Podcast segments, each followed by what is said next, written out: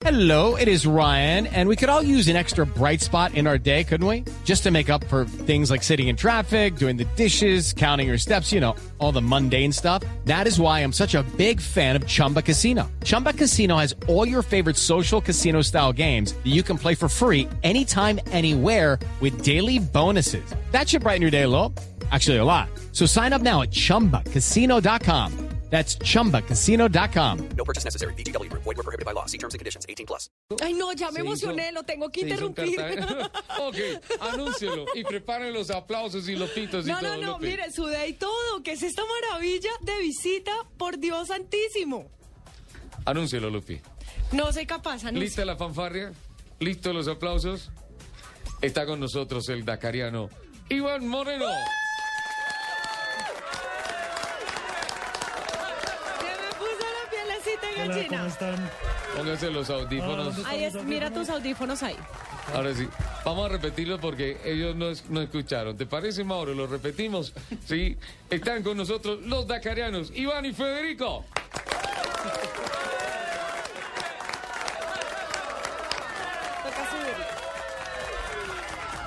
Hola, No. hola, ¿cómo están? No dañó la camioneta y sí dañó los audífonos. A ese sí. Ahora sí escucho. Eh, Bienvenido. Gracias, muy amable. Eh, por el huequito que era. sí. Sí, no, pues sí se metió por el que era. Sí, sí, no se me perdió. Muy era, bien. Muy bien.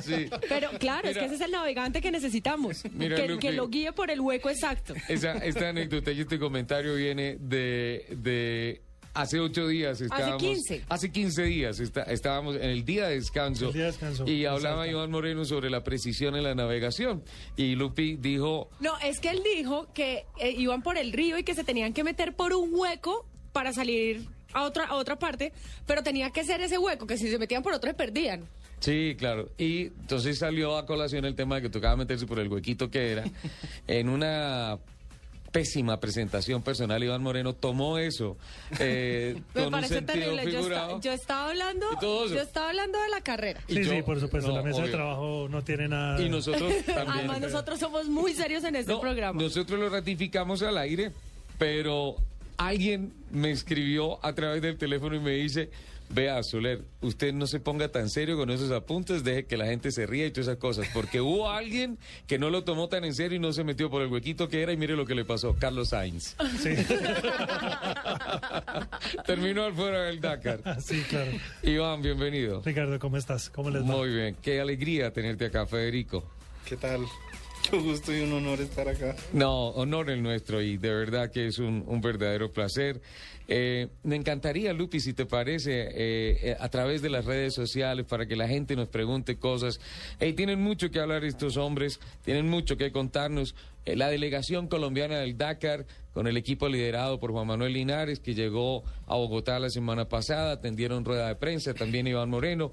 Ofrecemos disculpas por no estar allí, estábamos cumpliendo unos compromisos periodísticos en Cartagena. pero los acompañamos pero- desde la distancia. Sí, pero- además, yo, además hicimos, yo hice la tarea juiciosa hace ocho días, se hice toda la convocatoria para que fueran y les echaran porras No, en el pero aeropuerto. muy mal de ustedes. Nos hubieran llevado a Cartagena, nosotros hacíamos la. claro, por- hubieran hecho la escala. O sea, calorcito, Eso calorcito culpa- sin overoles y sin señor. ropa de Nomex y sin cascos. Con calorcito con bronceador es mucho mejor que calorcito Eso es con culpa del señor director que no los lleva a uno a ningún lado nunca. Vale, ¿en dónde, ¿en dónde está Andrés Padilla? Andrés vino a tomar fotografías y no le tomó fotos, Andrés. Es importante que le tomes foto a, a el- al trofeo. Ah, aquí está Andrés, perfecto. Pero yo diría que en manos de Iván. Y ya la vamos a tuitear porque es, es la medalla, Iván, que ha entregado la organización del Dakar. Eh, la versión 2014 a estos dakarianos que llegaron a la meta, hicieron realidad el sueño. También como en motos, Hoyos en su primera presentación, qué gran Dakar el que hizo Hoyos, y también Chilo, eh, me encanta, vamos a tratar de comunicarnos con Chilo eh, para, para, para tomar los conceptos de este espectacular eh, embajador no solamente de Colombia, del eje cafetero, de nuestro motociclismo, de todo porque fue increíble.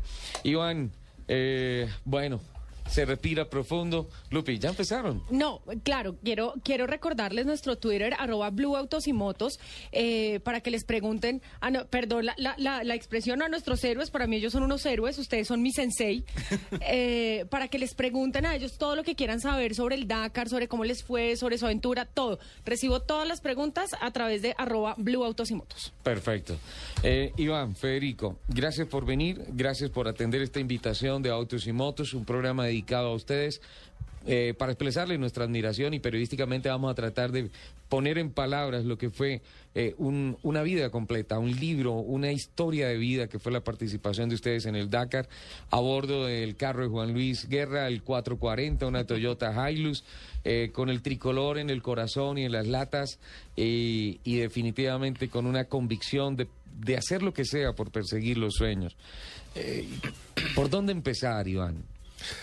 Eh, primero la idea del, la, la idea del Dakar, en la época en que, en que tú estabas empezando con, con el TC2000, estabas haciendo, apoyando a Fernando Aramillo con, En el año 2004.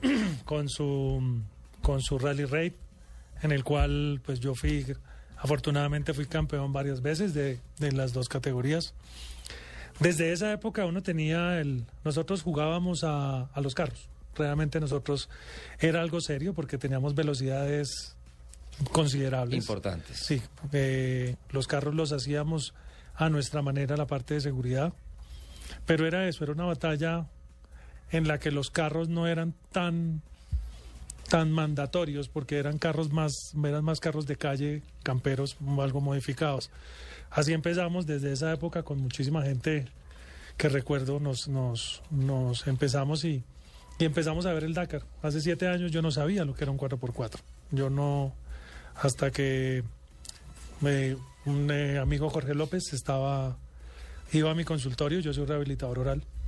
Él iba a mi consultorio y me mostraba todo lo que hacía y le dije que a mí me, me fascinaría, pero yo no me iba a poner a, a armar un carro de esos. Y en esa época me dijo, le tengo la persona. Me presentó a Yesid Pamplona, Ujú. que en esa época hacía la prensa del, del Rally Raid. Y cambiamos los carros. Con tan mala fortuna para mí que ese año quedé campeón nacional en la categoría T2. En un Land Cruiser 4.5. Exactamente. Que por cierto, ese, en este momento ese carro, tú tienes algo de, de potestad sobre ese carro. No, lo tenía porque Roberto lo dejó patas arriba. Ah, bueno, sí, lo-. Entonces la plata que yo tenía ahí la perdí. Tenaz. Des- posteriormente pasamos a la categoría T2, a la principal, ganamos y pues desde ahí fue, desde ahí fue, vino una, una muy buena racha de, de no solo triunfos, sino de, de, recorridos, de amistades, de pasiones que, que es eso. O sea, realmente esto se vive con el corazón. Esto es, es algo que ha sido fantástico y, y se dio. Empezamos a pensar en el Dakar. Eh, hace dos años estábamos con la idea loca del Dakar, pero no hemos conseguido patrocinio hasta que decidí no morirme sin haberlo logrado, porque igual no conseguí patrocinio, pero, pero me lancé, me lancé a la tarea en enero. Eh, como lo he dicho, ya me estoy volviendo reiterativo en, en las entrevistas. Es- vendimos eh, la casa, dos carros, eh, tarjetas de crédito, créditos bancarios.